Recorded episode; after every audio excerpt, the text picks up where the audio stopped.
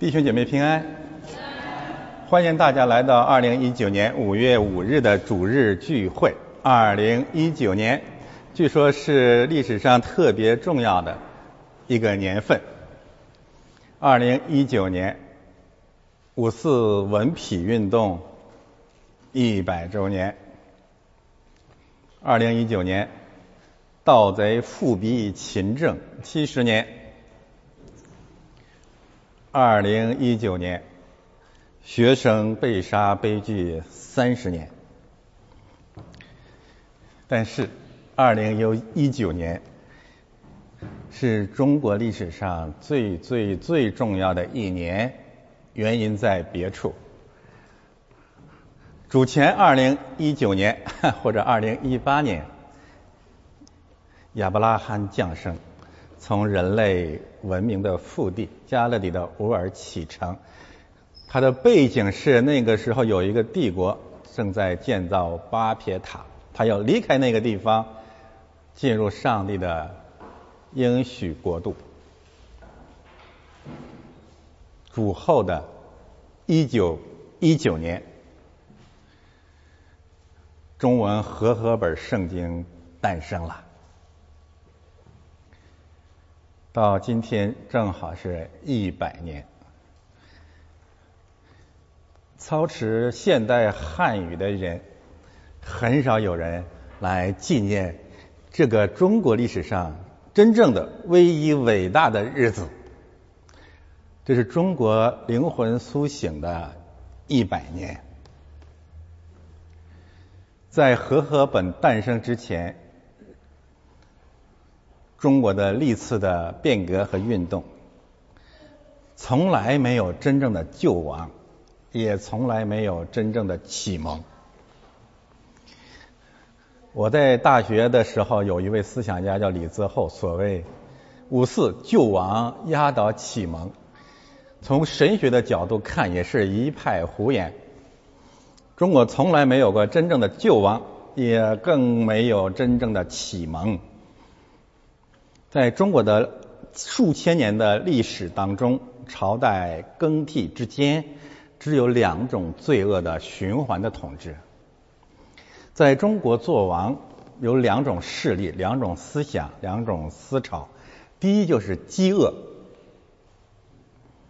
我们从来没有胜过饥饿的恐惧，肉身饥饿做王，这是中国文化的第一个特点。第二个特点，罪人自缢眼神。不管怎样歪瓜裂枣，都想义薄云天，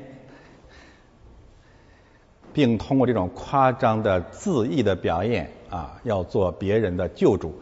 知识分子要成为世界的良心，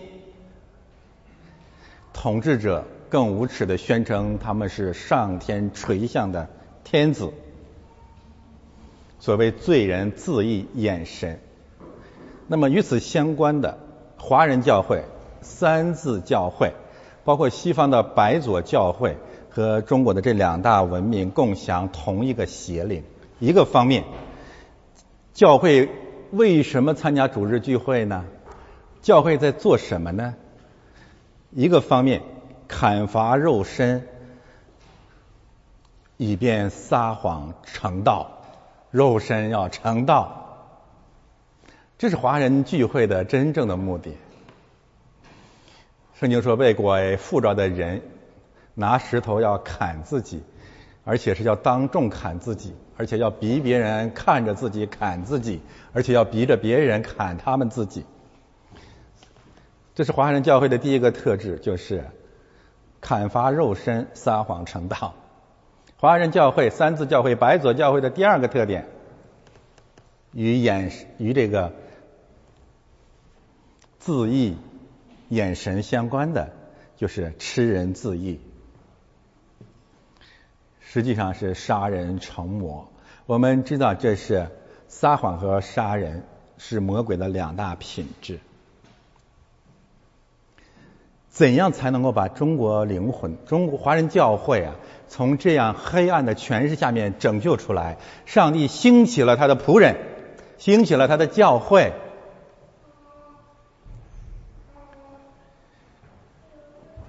开始教导中国人说新语文、新汉语、新方言，那就是和合本圣经。现代汉语从来也没有像和合本圣经这样如此的生动，如此的具有拯救和启蒙的意义。一百年过去了，再也没有像和合本圣经这么美好的现代汉语。它包含着救亡和启蒙真正的主题。奇妙的是，今天我们要学习的马可福音第二章二十三节到三章第六节，讲了两场安息日的真理。第一场安息日的真理，要把人类从饥饿作王当中拯救出来，进入基督的安息。第二场安息日的真理是要把罪人从吃人眼神的罪恶当中拯救出来，进入基督的安息。我们今天要特别特别的强调啊，与主日真理和安呃平行的安息日真理，我们会有前所未有的发现。今天弟兄读到了十诫，有一条，你们要把第七日分别为圣日，安息日是圣日。我们一直不明白这有何等的重要。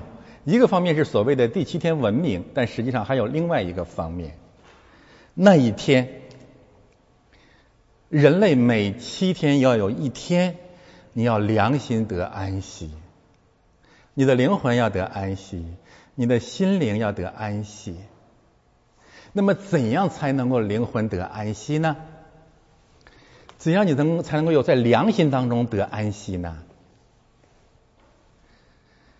那就是六天你自私自利的操劳了六天，干了无穷无尽的罪行和私人的事件。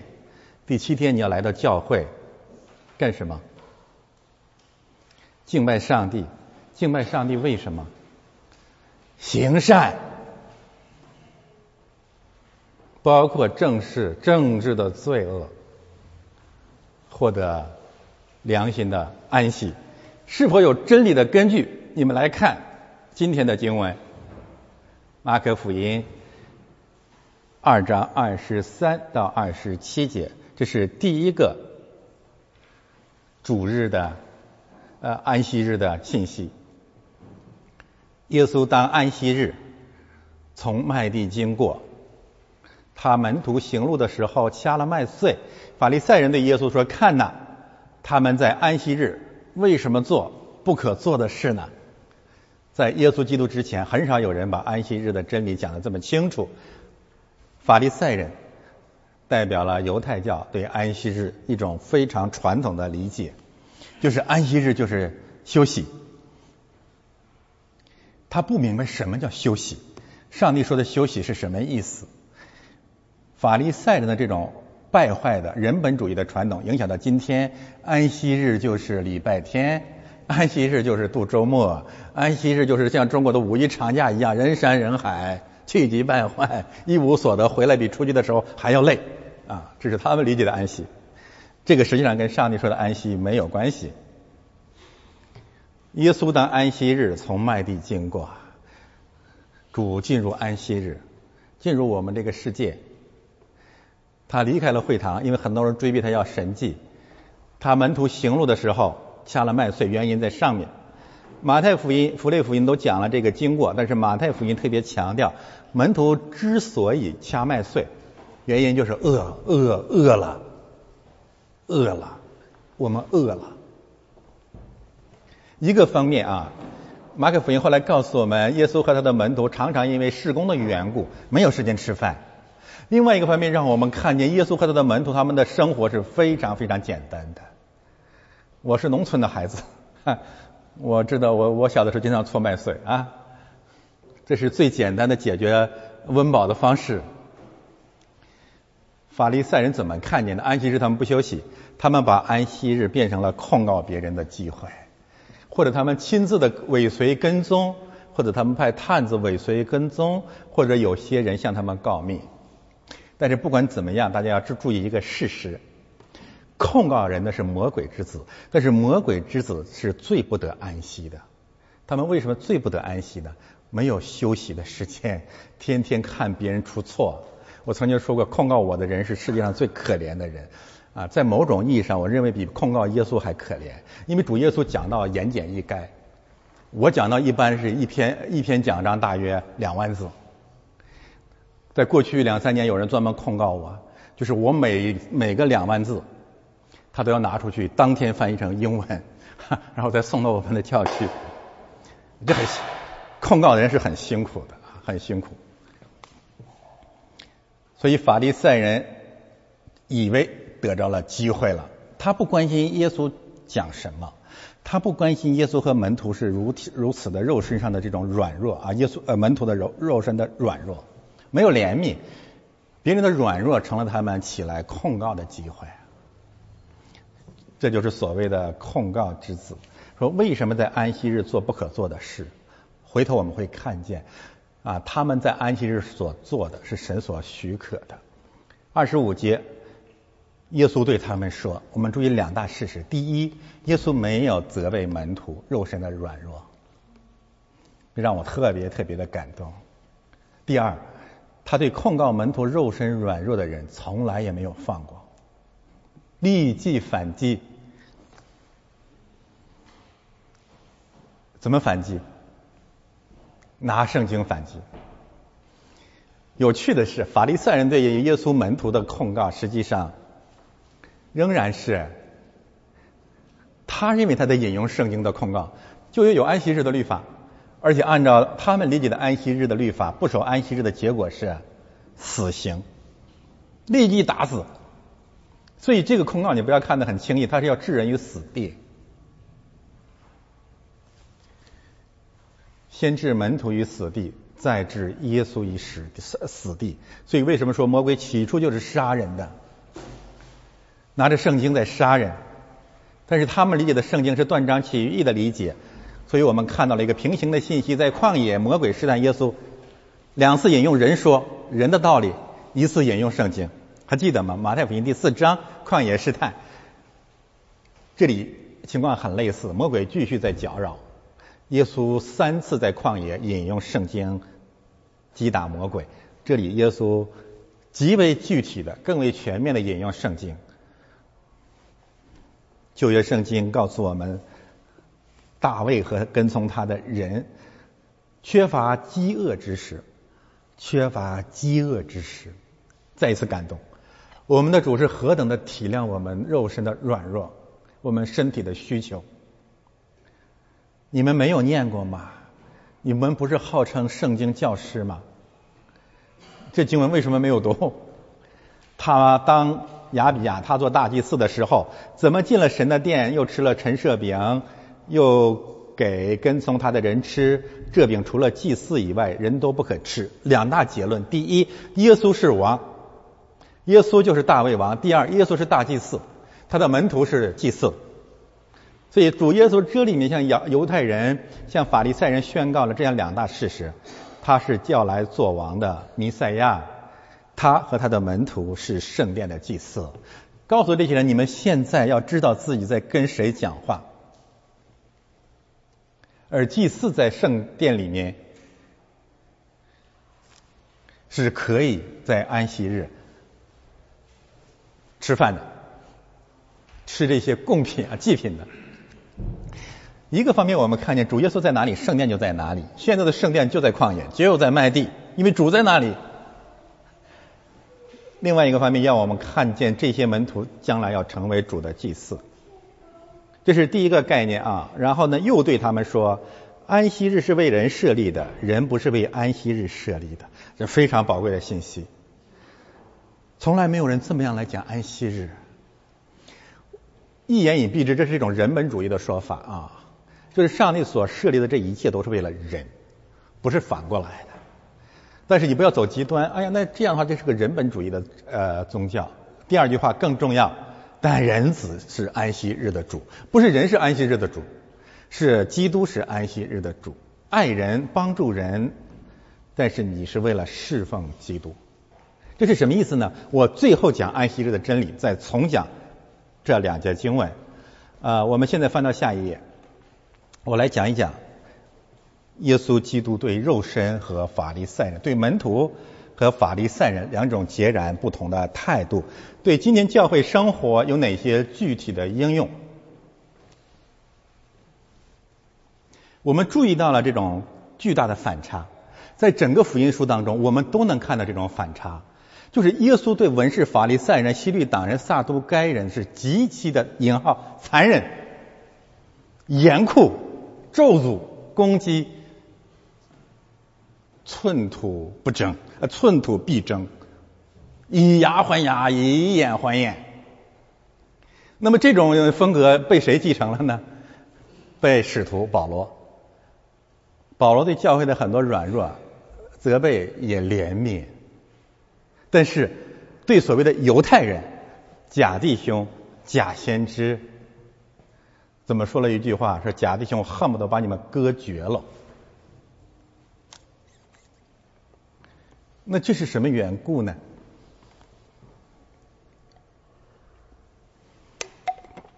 一个方面，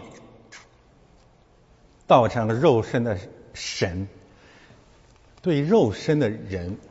充满了无限的怜悯。另外一个方面，道成肉身的神对真理和教义的偏差、悖谬，甚至是异端，充满了心胸狭窄的反击。这是我们的结论，那就是。在我们的教会也一样，尤其如此。对任何肉身的软弱，我们要无限的容忍。神容忍他，神也容忍了我们。但是对教义方面任何一点点的偏离，我们采取零容忍的态度。这是基督的教诲。这就是所谓神知道我们的本体。思念我们不过是尘土，谁也比谁强不了多少。感谢神赐给我们这样小小的教诲，在这个方面，从始至终，我们打击任何在肉身上装神弄鬼之人，在别人肉身做王、靠别人肉身软弱做王的人，在我们教会无立锥之地。另外一个方面。我们教会对所有真理的争辩都采取零容忍的心胸狭窄，见之必打。昨天早晨，啊前天早晨吧，前天早晨，我一起来收到了一封呃来信，短信，英文堂牧师给我写的。几个大字，我认了半天，我这英文很差，我没认出来。后来我才读读读懂了。谁认识这个这句英文？对不起，对不起，音音译。那一刻我就泪目了。连续三年。毫无真理争辩的理由的控告和审判，主持审判，银河审判。但是我们终于等到了这句话，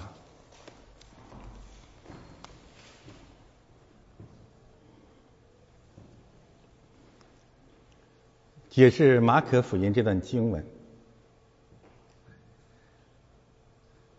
让我深深的知道，就是人。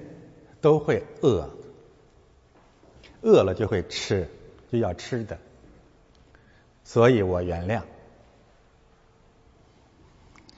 此事与真理争辩无关，我从始就从开始就知道，所以我原谅。正如神也神也一直赦免我，所以有个好消息给大家，今年夏天我会给大家两三周的时间。喝心灵鸡汤的机会，鸡汤也是汤嘛。我会请我们的英文堂的弟兄来讲道。真理的争辩是真理的争辩，无关乎人情。一个方面心胸无限宽广，另外一个方面心胸无限狭窄。我的意思是，我要知道谁讲错了，还要责备，还要公开的讲。但是在教会里面呢，我们关于肉身啊，我还有一份感触，就是在肉身上真的不要高调。我们教会是什么样的弟兄姐妹，什么样的外慕道友，我们都是接纳的。当大家觉得一个人不配来教会的时候，我我我我邀请你思想一个问题啊，比如说有个女孩，她有非常非常严重的问题。你还接纳不接纳他呢？你有一个底线标准，那就是如果她是你的女儿，你接不接纳？我愿意神给我一份感动啊！你接纳我女儿某些软弱的这种心肠，接纳所有有软弱和过犯的人，这是我们肉身向所有人开放的原因。这几天在网上有一个小小女孩叫赵。与思，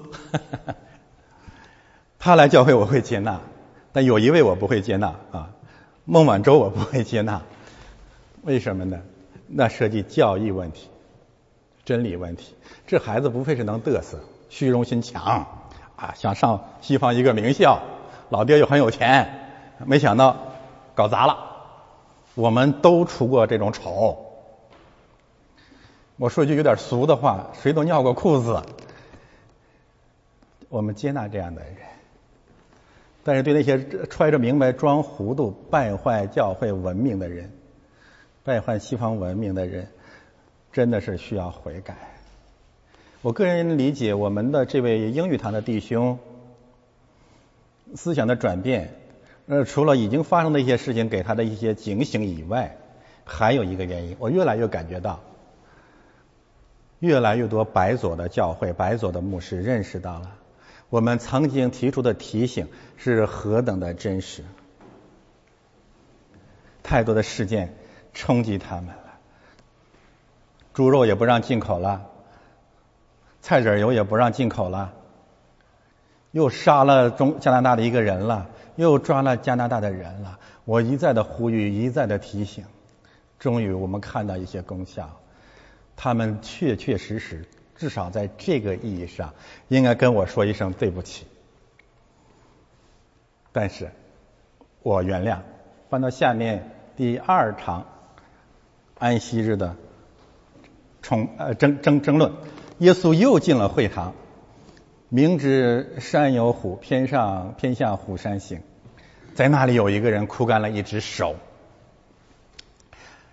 呃，我们怎么解释圣经？还是我们一直强调的一个原则，那就是以经结经，不然你解释不不清楚的。当然，你可以在连在广泛的意义上讲，枯干了一只手啊，路加福音说是右手，那就是他失去了工作能力。一个不自己做工的人，那就会偷窃了，盗窃知识版权喽，偷别人的东西喽，呃，只长了一张看论断人的嘴喽，只长了一张看人的眼喽，什么都不干喽。可以这样讲，但是旧约呢有更重要的平行信息。回头讲，众人窥探耶稣，从法利赛人变成了众人了，没有人相信他，都想控告他。围绕着在安息日医治不医治，意思是要控告耶稣。啊，我的感慨就是呢，主也好啊，我们呢就做传道人也好，你有的时候遇到的问题是反复出现的。上个安上一场战争围绕安息日又来了，又是围绕安息日，怎么办呢？那么只能面对，没有办法。耶稣对枯干一只手的人说：“起来，站在当中。”嗯，震撼吗？主当然知道他的要要杀他的阴谋又又又在呃发作。这个时候，你是否打着引号一意孤行？我在讲章当中，我管你是谁，继续。所以我叹息，美哉主耶稣。我有一个朋友啊，讲呃一个文人啦，讲了一句很不错的话。他说：“我的人生不留后路。”我们这场小小的教会，这张小小的讲道台，是不留后路的讲道台。也许这个主日，这场会堂是耶稣最后一次进会堂了，再没机会了。也许我们这个主日是我最后一次站在这里了。但是我们仍然要讲起来，你站在当中。又问众人说。不回避众人，在安息日行善行恶、救命害命，哪样是可以的？这节经文非常的重要，可惜被忽视了。回头最后我再讲安息日的真理，再解这节经文。他们都不作声，哎呦，控告之子的卑鄙就在这个地方，当面不说嘛，而且也不会悔改，也不做反应，心里盘算。一件事情把他们驳倒了，他们就换一个话题；再被驳倒了，他们再换一个话题。但是永远不会认罪悔改，不做声放在心里面。耶稣怒目周围看着他们，忧愁他们的心刚硬。我上个主日谈到了，就是我们从中国文化里面来的，我们对基督、对上帝的那种印象，你会不断的遇到圣经刚硬的。绊脚石，让你重新跌碎，重新确立圣经启示的基督不是你想的慈眉善目的老好人。在这里，耶稣和东方宗教佛教那个那反对嗔戒的慈眉善目的佛陀菩萨完全不同。他是一位发怒的上帝，神就是爱，那是你认为是某一个方面、某一种语境下的。神就是怒火，神就是烈火。耶稣恼怒的怒目周围看着他们，讲了两个方面的真理。第一，旧约千方百次、多次多方的告诉我们，耶和华的烈怒临到了。耶和华是个愤怒的上帝，因此这里面讲的是什么？耶稣就是旧约的耶和华。如果耶稣不发怒，我可以告诉大家，耶稣绝对是个骗子，他绝对不是神，绝对是假神。因为旧约的上帝发怒，新约的上帝不发怒。你凭什么说耶稣是上帝呢？但是那些传耶稣基督从不发怒的、有修养的、慈眉善目的那些基督教，是彻彻底底的敌基督，因为你在否认基督的神性。当然，上帝发怒是因为他对罪恶的恨恶。第二个方面呢，怒目周围的看着他们，人类都是罪人，按神的公义都当被上帝的烈火所灭掉。两大真相啊，圣经启示了两大真相：什么是神发怒的神，什么是人该灭的人。如果我们不接受啊这两个基本的常识，你信不了基督教。你信不到底基督教，你一定用你的假神来捍卫你那个假人。但是今天我们真的感谢上帝赐马可福音给我们，因为马可福音两次谈到了耶稣的愤怒。第一次是耶稣对所有人的愤怒，第二次耶稣对门徒的愤怒。那一次为什么呢？因为有人抱小孩子到耶稣面前来，门徒拦阻拦阻那些人，耶稣就恼怒他们。大体而言，圣经当中讲上帝的愤怒，主要针对的是拜偶像的人。你可以想象各种偶像。第二一个呢，就是当当人把自己的儿女精火献给偶像的时候，神的愤怒就临到他们。对这个时代，神的怒火仍然临到了这个时代。一个方面是因为拜偶像，普遍的拜偶像。第二。普遍的反对婴孩洗礼，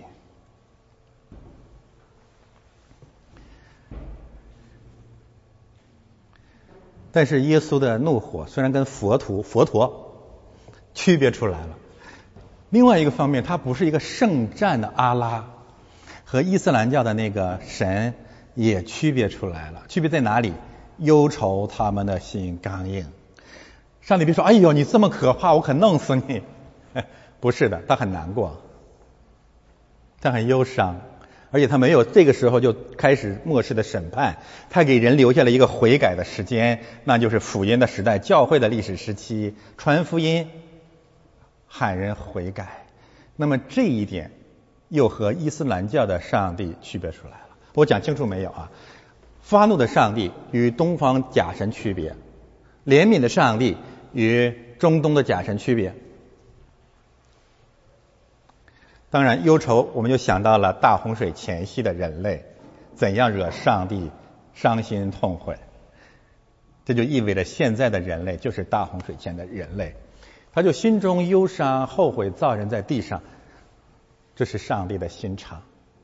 然后就对那人说：“伸出手来，把手一伸，手就复原了。”我讲两个问题啊，第一，这个人得救和他的信心没有一毛钱关系。对吗？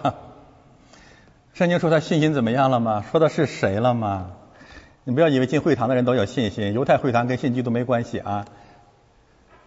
所以医这个医治的神迹完全是耶稣基督的主权。第二那个方面呢，这对属灵的医治很有帮助。怎么才能够康复呢？我觉得主这个，当然他是用话语来医治了啊，传道了。但是这个医治神迹真是很有啊，很有很有代表性。以前我讲马啊，约翰福音第五章，大家记得主对那个摊子说：“你想痊愈吗？”还记得吗？我就说主啊，你这个医治人的方式真的是很特别。那个人说想他就痊愈了。很多时候我们软弱起不来呀，真的就是作的。就是不是说你起不来，你就是不想起来。但是你一旦起来，你就起来了。把手一伸，手就复原了。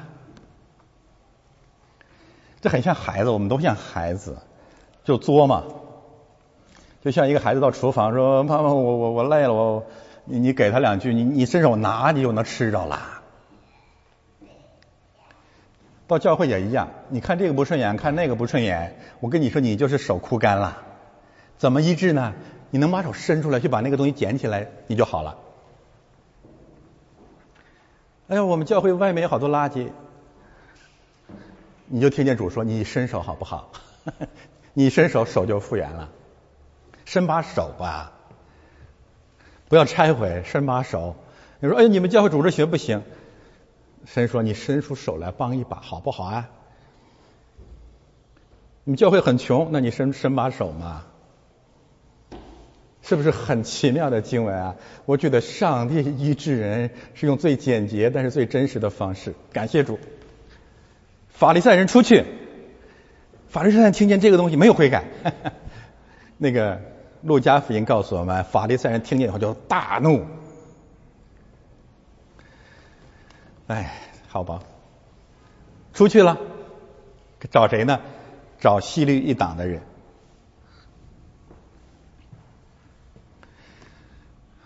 我再一次强调，那些白左的教会，那些华人的教会啊，你让我们怎么回避政治啊？我们信的是一本圣经吗？西律党是什么？的共产党吗？执政党吗？你说不能讲，你说旧约讲，那新约没有讲，我就想起主的一句话了：这经你读过没有啊？为什么要找西律党人呢？我要告诉大家，法利赛人跟西律党人是有不共戴天的仇恨的，但是在面对基督的利益这个目标面前，两个人又两派人又成了朋友了。那这个道理我讲过了，秘密的商议。凡是爱开会的人，基本上都是黑手党啊，见不得人，动不动就开开会啊。政治局闭门会议，呃，就得出一个方案，消灭耶稣嘛。但问题在这里啊，法利赛人消灭耶稣，我们基本上明白他的原因。那西律党人为什么要消灭耶稣呢？翻到下页之前呢，我们我提醒大家，就是福类福音、马太福音在这段经文当中呢，告诉我们耶稣对这些人又讲了一篇道。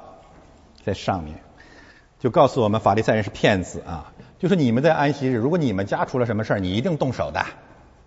只是别人出了事你不愿意帮嘛，你也不会管那个枯干的手人的死活啊，装什么装啊？就这个意思啊，他们是骗子啊。好，现在我来讲讲西律党的人为什么同流合污。翻到下一页，枯干的手的典故。列王记上十三章一节，那时有一个神人，就上帝的仆人了，奉耶和华的命从犹大来到伯利伯特利，北国以色列的呃这个城市伯特利是异教邪教崇拜中心。耶罗波安是北国以色列的王，正站站在坛盘要烧香，国王冒充祭祀。神人奉耶和华的命向坛呼叫说：“坛呐，坛呐！耶和华如此说：大卫家里必生一个儿子，名叫约西亚，这是先知，他必将秋坛的祭祀，就是在你上面烧香的，杀在你上面，人的骨头也必烧在你上面。当日，神人设个预兆说：这坛必破裂，坛上的灰必倾洒，这是耶和华说的预兆。耶罗波安王听见神人向伯特利的坛所呼叫的话，就从坛上伸手说：拿住他吧。”王向神人所伸的手就枯干了，不能挽回。坛也破裂了，坛上的灰倾洒了，正如神人奉耶和华的命所设的预兆。提醒大家，这个后面的故事就是这个神人因为贪吃被狮子咬死了。我以前讲过这个故事。这里面让我们看到，切旧约和新约关于枯干的手，只有这一处平行的经文。那我们我们只能这样来解释：所谓枯干的手，是因为罪人。要冒充上帝的祭祀，要攻打祭祀，要自己建立秋坛，要搞偶像崇拜，最后赢得的惩罚。国王，特别是国王，这个君王伸出手来，他要自己建立殿圣殿，他要自己去侍奉上帝。当先知责备他的时候，他要杀先知。这时候神的咒诅临到了，他的手就枯干了。犹太会堂有这么一位手枯干的人。这实际上是有有一种隐喻，我是这样理解的，那就是正在攻打耶稣和他的使徒的法利赛人，以及当时正在巴勒斯坦建西律圣殿，而且即将杀害使徒的西律王，实际上都是这位手枯干的罪人，大家明白吗？所以法利赛人法利赛人熟悉旧约，那倒是真的。他明白主耶稣在他们面前行这个神迹想说什么，因为上一个主日主已经告诉他们了，他就是王，他就是大祭司。那么现在呢？法利赛人知道自己第二第二次面对这个问题的时候，知道自己被针针对了。耶稣让那个守枯干的人站在他们面前，就说：“你就是这人，你们都是这人。”那么现在外面那个西律党，西律也是这人。他就是像旧约那个耶罗波安王一样，正在攻占圣殿、伪造圣殿、杀害上帝的仆人。在这样的背景之下，法利赛人出去找叙利党人，两人一拍即合，明白吗？这也是今天为什么中国发生了逼迫教会的恶案的原因，大同小异。希律为什么恨耶稣？在马可福音第一章告诉我们。他接你了约翰之后，耶稣来到加利利传道，向这位希律传道，神的国近了，你们应当悔改。旧恨新仇促成了这场联合毁灭耶稣的阴谋。那里面讲的是除掉耶稣，还不是杀死耶稣，比杀死耶稣要残忍。不仅在肉体上消灭，也在名义上要毁灭他。好的，我们翻到下面，今天我们讲一讲结论啊。最后讲一讲安息日的结论。到底什么是安息日？我把今天的关于安息日的三段经文呢，平行的放在了上面啊。第一排黑框里面的那个经文，首先主说呀，安息日是为人设立的，人不是为安息日设立的。然后中间二章二十八节。人子是安息日的主。最后啊，第二场安息日，主讲一句话说，在安息日行善行恶，救命害命，哪样是可以的呢？从来没有人这样讲过安息日。我们是从从从主那里面得到了感动啊，重新想一想，到底上帝设立安息日是为哪一班？我们知道现在流行一个叫做什么基督圣灵安息日会的一个极端，呃，我不去讲它了啊，呃呃，路德教会绝对不同意他们的观点。我们今天要重点的讲的是另外的问题，就是安息日到底有什么更重要的神学的含义？以前我们从啊这个呃神学啊文化史的角度去讲，说第七日文明可以让人每七天来到上帝的面前，个人和整个民族的灵魂不断得到休息和更新。这样的话，一个民族啊几千年来有没有第七天的文明？有没有第七天与上帝的？团契，他们形成的人格和民族性格是不同的。这个道理我今天也不再讲了。我今天要重点讲一讲安息日的另外的信息。我们先看第一个方面，安息日是为人设立的，人不是为安息日设立的。人就是肉身的人，一个方面让人有一个休息啊，灵魂休息的。日子，另外一个方面更重要的就是，基督教安息日可以平行主日，相当于主日啊，就是主日聚会真正的目的是为了关心爱人，为了救人，为了关心人，为了爱人。如果没有人的服务于人这个目标，你就否定了道成肉身的真理。所以为什么以前有人控告我们说我们的这个？什么拜反火呀，还是什么的，讲很多人的事儿。其实我们最简洁的回答他们就是：安息日是为人设立的。你不能因为我讲人，有代表性的人，你就觉得我讲的不是路德神学啊？明白了吗？我们一定要讲人，因为耶稣来为要拯救罪人。安息日是关于罪人拯救的最重要的一个宣告的日子。我们更广泛的来讲什么呢？就是在六天的时间里面，你可以什么都不干，你可以什么都不管，你可以完全是个丧尽天良的罪人，不管别人生死，不管别人死活啊，你只顾自己就可以了。可以，上帝可以容忍。但是神哀求我们，我打着引号说，第七天你来到盛会的时候，你能不能行出我的公义来？能不能宣讲我的公义？能不能宣告我的公义？宣告我的圣洁呢？你以为是来休息的吗？就是你六天可以是个丧尽天良的人，第七天能不能是一个活出一个有良心的人？这是安息日，这样的安息日今天在哪里呢？正相反，你明白吗？安息日是最无人性的日子。谁在安息日关心别人的死活？关心别人的饥饿，关心别人手枯干了的疾病，谁就被被指责为搞政治？你良心何在呀？上帝设立安息日干什么？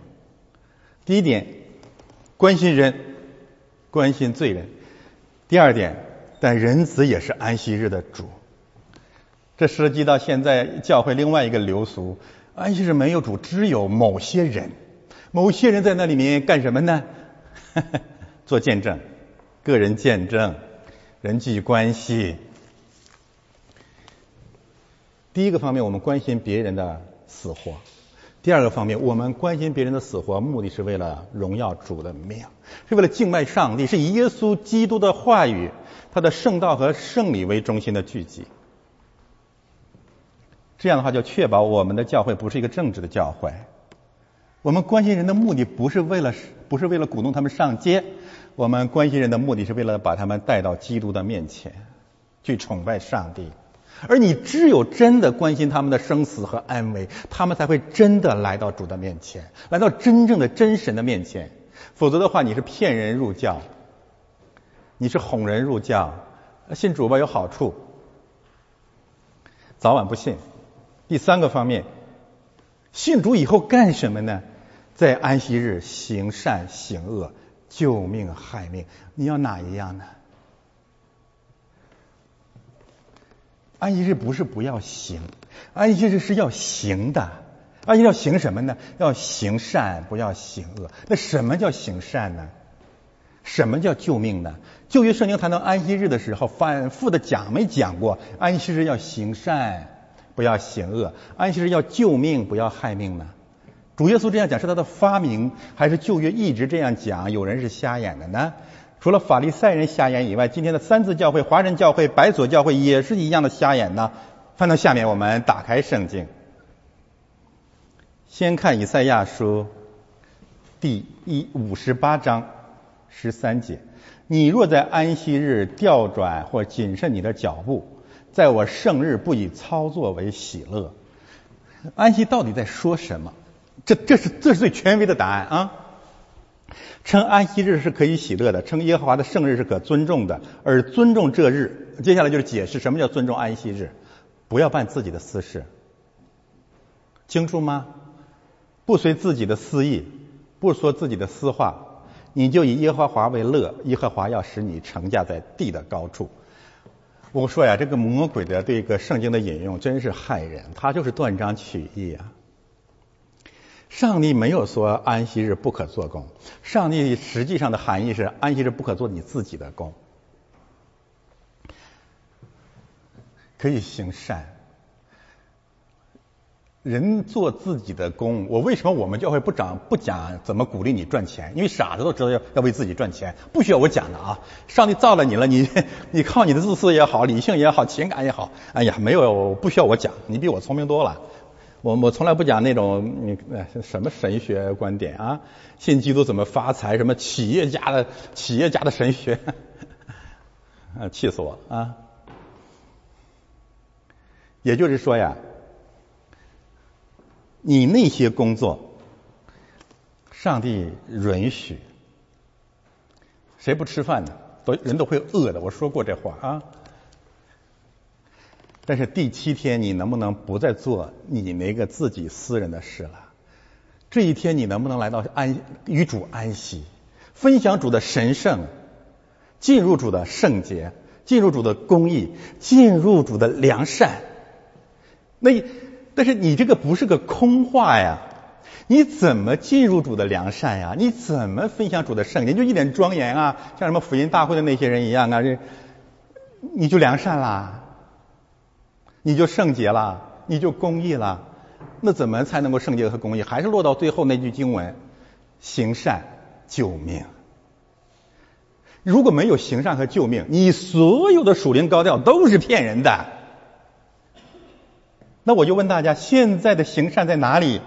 教会什么时候行过善？教会怎样救命？我还是那个观点，还是回到圣经当中去。圣经有没有长篇累牍的告诉我们，怎么叫在安息日行善和救命呢？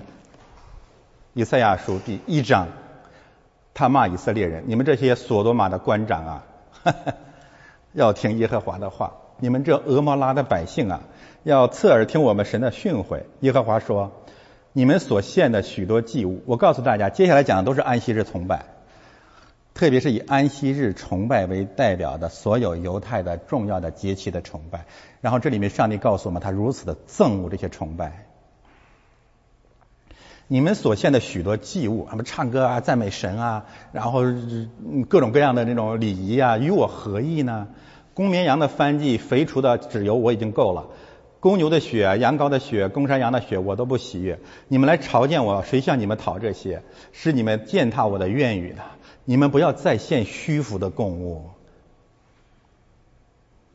香品是我所憎恶的。月朔和安息日，并福音大会、宣召大会啊，并福音大会，是我所憎恶的。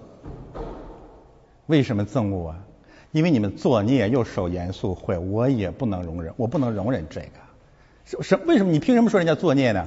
往下看啊，你们的月朔和节日，我心里恨恶，我都以为麻烦，我担当便不耐烦。你们举手祷告，我必遮掩不看。还有个组织几几百人、几千人在那来举手祷告，你以为上帝会听这套表演啊？看你这套表演吗？你有这个功夫去做点善事好不好啊？做什么善事？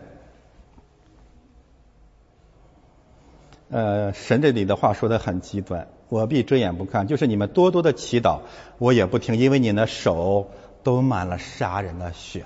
亲爱的弟兄姊妹，你不要觉得呃主真的是很极端，这是一个普遍的现状。什么叫你满了杀人的血呀？我们的手沾满了杀人的血，什么意思啊？就是当有人被杀的时候，虽然你没有亲自动手，但你从来都无动于衷。谁批评、谁责备、谁关心，你就要杀谁，你就恨谁，你就抛弃谁，你就弃绝谁。你的手上沾满了杀人者的血，在罪恶当中有份啊！这样的教会，这样的基督教存在这个地上有何颜面，有何价值？你何以见主啊？那怎么办呢？你们要洗涤，要自洁，接受洗礼，重新做人。然后神具体告诉我们，什么叫安息日行善？从我眼前除掉你们的恶行，要止住作恶。要不要责备呀？要不要责备这个世界的罪恶？然后呢，学习行善。法利赛人瞎眼吗？你怎么说安息日不可以行善呢？这都在讲安息日要行善，要行善，要行善呢。那什么叫行善？接下来有个解释，要寻求公平、公义、公义、公义呀。那谁在这世界上最不公义啊？国家权柄嘛，西律一党的人嘛，法利赛人嘛。姐就被欺压的，谁欺压人啊？谁哪间教会在谈欺压的人人的事啊？哪一个传道人，哪一个牧师在讲政治的欺压？给孤儿伸冤，为寡妇辩屈，这些经文全打开了，你还认为我上面的那句话过于极端吗？丧尽天良的华人教会，三字教会。和白左教会，我说的是太过分了还是太轻了？安息日，每六天我们劳劳碌碌的作恶，自私自利的发财。第七天来到教会了，还要捆绑牧师去侍奉你们的杜甫，天理何在？基督何在？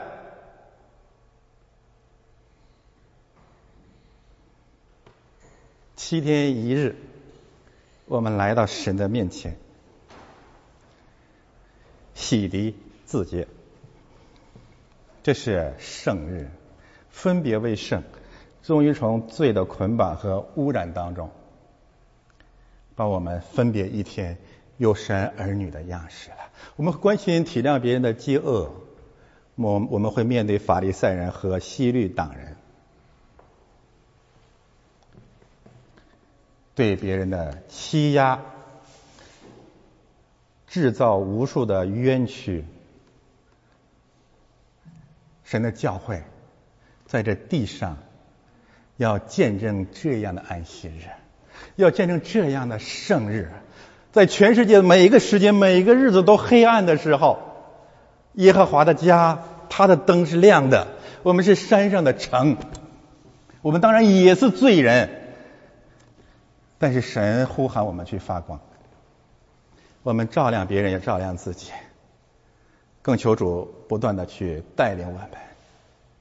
这是我们要侍奉的安息日，这是我们要侍奉的主日。翻到最后，那么我们从哪里开始呢？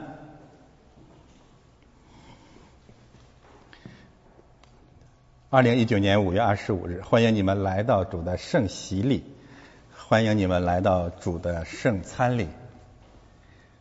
今天我们这里有一场洗礼，本来是复活节的一场洗礼，呃，众多洗礼之一，但是被拦阻了。那个流氓国家的黑客把我的邮箱给攻破了，不能用了。所以这受受洗的这这这对妇女跟我联系。两周根本联系不上，我就想起圣经上有一句话说：“波斯的魔军阻挡了我二十一日。”我当然算不得什么，但是让我们看见属灵的征战是真实的啊！但是今天我们仍仍然迎来了这场洗礼。今天我们还有圣餐礼，我就想起诗篇二十三篇，上帝领我们到可安歇的水边。一场洗礼，在我的仇敌面前，他为我们摆设筵席，一场圣餐礼。愿大卫的神也是我们的神，再一次欢迎大家来到基督的圣洗礼，来到基督的圣餐礼。我们一起祷告。天父，感谢赞美你，谢谢你今天在这里面召集你的百姓，让我们进入你的安息，让我们的良心因你的缘故，我们常得安息。奉我主耶稣基督的圣名。